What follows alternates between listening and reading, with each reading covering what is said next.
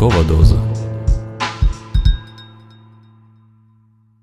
Якщо ви втомилися слухати новини, то пора слухати книжки. Літературний подкаст Ранкова доза це спільний проект Української правди та Українського інституту книги. Щоранку, о 8 годині, відомі митці, письменники, політики, блогери та спортсмени розкажуть вам свою улюблену літературну історію. Але будьте обачні, ранкова доза краси викликає залежність.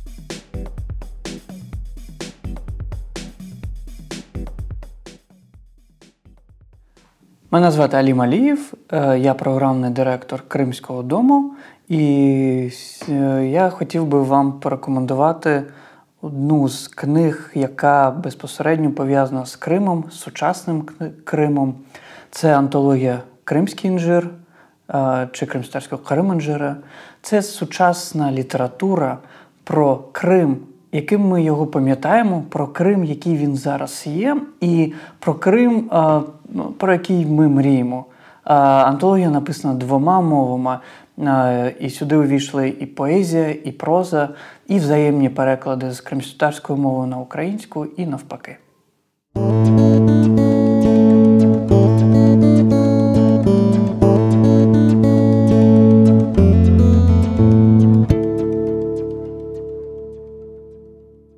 Кримський інжир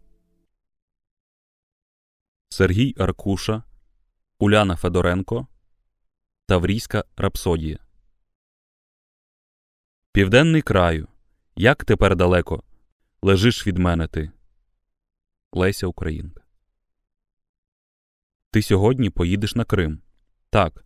Після дзвінка від Євротеку сьогодні по обіді. Це рішення автоматичне, як опція за замовчуванням. Власне, їхатимеш ти і Паша. І причина не в тому, що Сябренко та Цимбалар відмовилися. Ясна річ, вони побоялися їхати. Але це зовсім не означає, що вони обоє мудаки. Просто їх або не впустили би до Криму, або ж не випустили, що є в сто разів гірше. І в Санька, і у Вовчика такі вирази облич, що в екстремальних ситуаціях можуть викликати підозру навіть у байдужого перехожого. Кілька місяців тому такої ситуації не виникло б. Можна було відносно вільно, хоча й уже не зовсім спокійно, заїхати до Сімферополя і ні за що не переживати. Та й власне потреби їхати за кешем не було. Гроші легко перекидалися з картки на картку і телефоном розв'язували більшість питань. Але вже місяць, як захопили Крим, і кілька тижнів фури з твоїми підвіконнями, простоюючи годинами, а то й днями на блокпостах дедалі рідше пробиваються до сімферопольських клієнтів. О другій ти сідаєш з Пашою в гольф і мчиш разом із ним до армянського перешийку. Кілька місяців тому в такій потребі ти сіла би в Туарег або Пашину беху і швидко дісталася би місця призначення. Але зараз ти їдеш у скромному сіренькому гольфі, аби не викликати підозри, аби на блокпостах ні з цього, ні з того боку не виник привід додатково обшукувати авто. Сьогодні тобі не треба зайвого екстріму. Тьому, ми виїхали. Десь наприкінці робочого дня сподіваємося прибути, але не знаємо, чи довго затримуємося на цьому довбаному кордоні. кричить Паша у свій айфон. Одним словом, почекаєш нас трохи, раптом що. У відповідь відлунює Тьомене Добре, добре. І ця фраза мантра губиться десь позаду, як і фермерські поля за боковим склом. Новокам'янка, Чорна долина, Мигдалинівка, Кучеряво-Володимирівка. Ти ледве встигаєш прочитувати назви сіл і селищ, які знайомі з дитинства. Ці села обабіч дороги щоразу раптово з'являються і раптово зникають десь за обрієм. Чомусь завжди викликає усміх Кучеряво-Володимирівка. Попри довгу назву, попри те, що ти ніколи не бувала в цьому селі. Тобі видається, що там неодмінно живуть люди з винятковим почуттям гумору. Спідометр зашкалює, і тебе це не бентежить. До Сімферополя потрібно прибути вчасно. Тебе таки не бентежить перевищення швидкості. Тут, на Херсонщині, за весь час, що доводилося їздити в Крим до даїшного поста біля перекопу на ділянці Каховка Каїрка, жодного разу не трапилася патрульна машина. Ну хіба що в Чаплинці, десь на виїзді. Але сьогодні й там чисто. Ні, Путін, звичайно, підарас. Якось мимоволі вихоплюється в паші. Так, Путін підарас. У цьому ніхто не сумнівається. Про те, хто такий Путін, зараз співають усі. Нам від цього не легше. Проговорюєш йому у відповідь механічно і втомлено. Після того, як Приват перестав працювати в усіх відділеннях Криму, будь-які грошові операції безналом зупинилися. Мине кілька місяців і, мабуть, зникне яка не яка можливість співпрацювати з кримськими партнерами. Це факт, і його слід прийняти. Бо так вирішила купка кремлівських довбойобів. А нам треба просто переорієнтувати свій ринок збуту. Слово просто, на думку Паш, є ключовим. Коли Паша його вимовляє, у нього стається напад тихого істеричного сміху. Нарешті ти прибираєш праву ногу з педалі газу і тиснеш на гальма. Ось він, власне, блокпост. Черга невелика, і це тішить. Психологічно починаєш готуватися до того, що наші прикордонники можуть сприймати тебе й пашу за потенційних сепарів, членів Хамасу або ж білих лицарів Куклукс клану. На їхньому посту, зауважує Паша, переходимо на російську і засовуємо свій патріотизм глибоко в сраку. В сраку, так в сраку, згоджуєшся ти. Заради 70 штук гривасів, які зараз кров з носа потрібні на сировину, ти готова на якусь мить забути про свої принципи. Робота лінії в твоєму цеху, зарплати операторів, вантажників, слюсарів зараз важливіші за будь-що. Повипендрюватися перед російськими військовими встигнеш якось іншим разом. Нині твоя щира лексика їм буде явно не до вподоби. Але від спокуси перетворитися на нев'їздну бандерівку втриматися нелегко. За півгодини черга розсмокчується, і два наші прикордонники неквапом підходять до гольфа. Стандартна ситуація як для перетину кордону, але зараз така нестандартна, як для в'їзду в Крим. Ваші документи стандартно проговорює старший. Протягуєш йому свої й пашані водійські права. Але погранця це, вочевидь, не задовольняє. Ваші паспорти. Які? Закордонні? здивовано запитує Паша. Ні, українські. Ти дістаєш із сумочки свій паспорт. Так, він тут, як завжди, лежить у бічній кишенці. Давай бігом паспорт, кажеш Паші, протягуючи свій старшому. Паша мнеться, ти питально дивишся на нього. І не тільки ти. Німа сцена затягується. Бля, я його забув. Єдине, що міг він вичавити із себе в цей момент. Зараз ти би обклала його всіма неможливими матюками, вмазала йому в пику, але Паша невиправний, він у своєму репертуарі. А з правами ви не пропустите? запитує Паша, намагаючись зачепитися хоч за якусь соломинку. Пропустити пропустимо, а назад із Криму не випустимо. І росіяни можуть не пропустити. Паша розуміє, що далі йому вести діалог з прикордонником немає сенсу. Серйозний дядько. Далі сама поїдеш. В очах Паші ти бачиш прохання вибачити і спробу моральної підтримки. Доїду. Дзенькне сябренку. Хай він на Туарегу приїде і забере тебе звідси. Все буде окей. Ладно, тьотя, давай. Тьотя. Він завжди тебе так називає, коли емоції беруть гору або з радості, або зі смутку, або ще сказна якого приводу. Пашо, виходь, все буде норм. Подумки посилаєш йому цей меседж, і тут же провадиш далі розмову із серйозним дядою погранцем. Куди їдете? Схоже на допит. До Сімферополя. Зараз запитає про мету. Яка мета поїздки? Точно, вгадала. Складно не вгадати. Моя удача. Потрібно зустрітися з діловими партнерами. А ви самі звідки? Так і хочеться відповісти йому. Ти що, кеп чи прикидаєшся? По номерах не бачиш, повилазило, паспорт почитай. Натомість чемно відповідаєш з каховки. Чим займаєтеся? Виробляємо підвіконня. А що постачають вам ваші партнери? Зараз вони можуть сплатити борг 70 тисяч але не можуть кошти переслати, бо всі розрахунки з Кримом накрилися мідним тазом. І я їду забрати свої гроші, бо із Симферополя ніхто їх мені не привезе.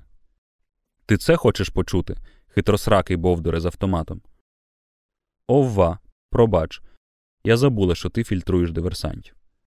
Вони нам нічого не постачають, вони купують у нас підвіконня. А в партнерів яке виробництво? Так, шановний солдате, це твоє зоряне гестапо. У партнерів немає виробництва. Партнери є дилерами.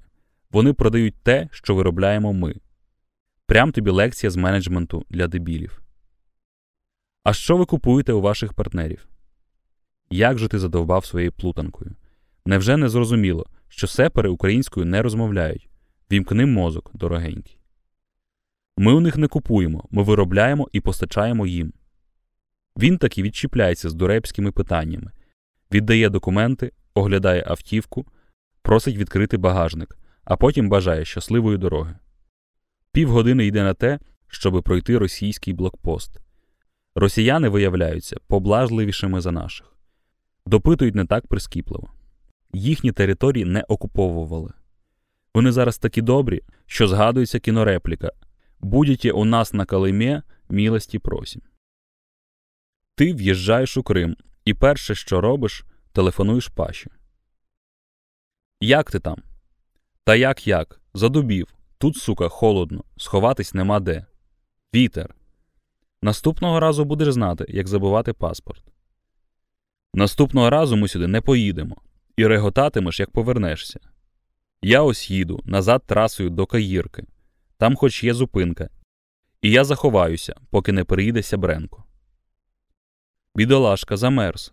Насмішкувато, ніби з жалем говориш йому в слухавку, а потім чуєш, як Паша крізь шум вітру починає з кимось розмовляти.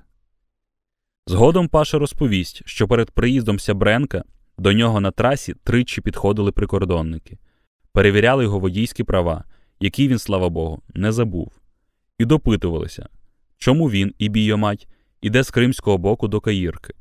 І Паші тричі довелося пояснювати, що він і бійомать не агент ГРУ, що він, сука, забув паспорт, а єбанат Путін сидить у нього в печінках. Надалі знатимеш, як забувати паспорт. Повториш ти, проїжджаючи повз армянський титан, де завше різнобарвно димить із труб по лівий бік. Ти їдеш Кримом, і відчуття, що ти в'їхала в іншу країну, немає.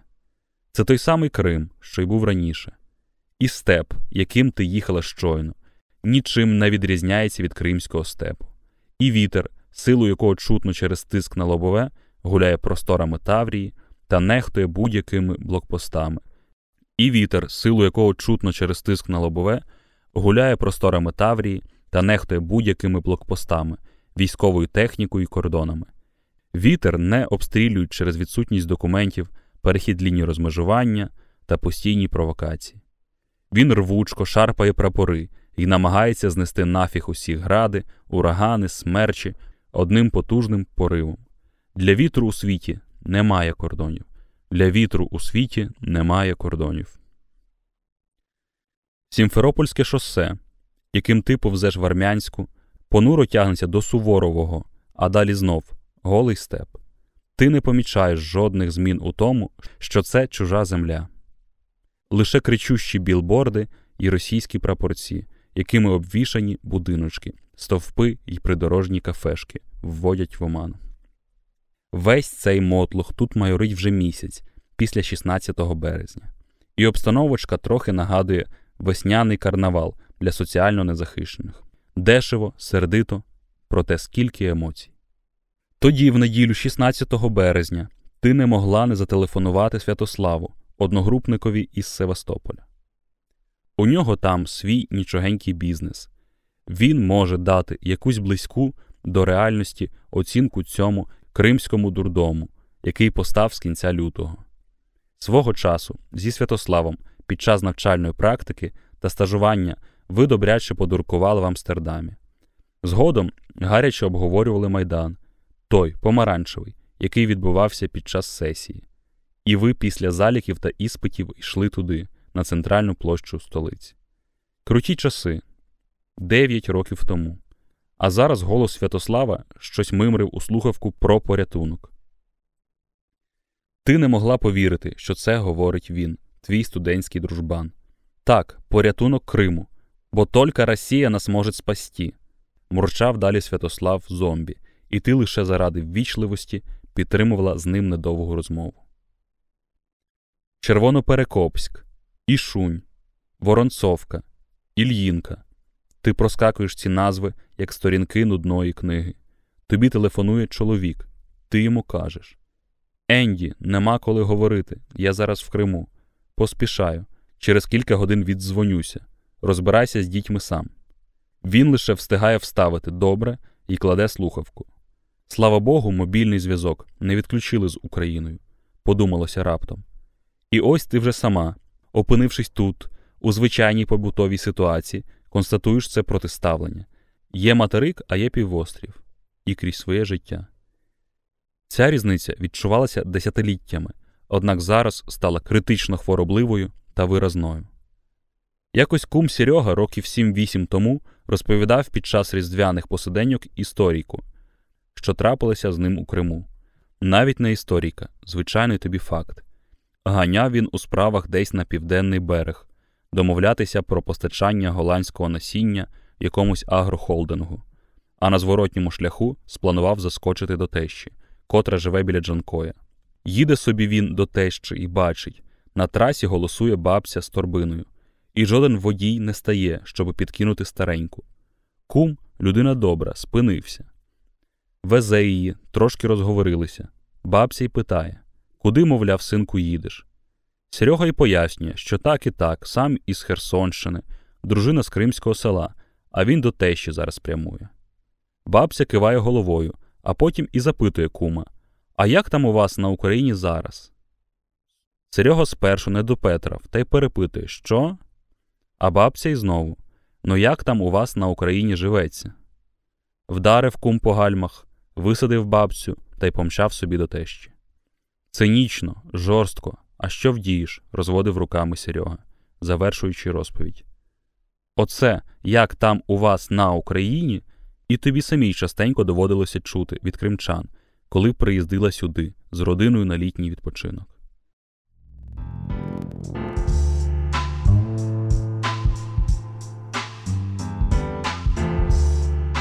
Літературний подкаст Ранкова доза це спільний проект Української правди та Українського інституту книги. Будьте обачні та обережні. Ранкова доза викликає залежність від краси.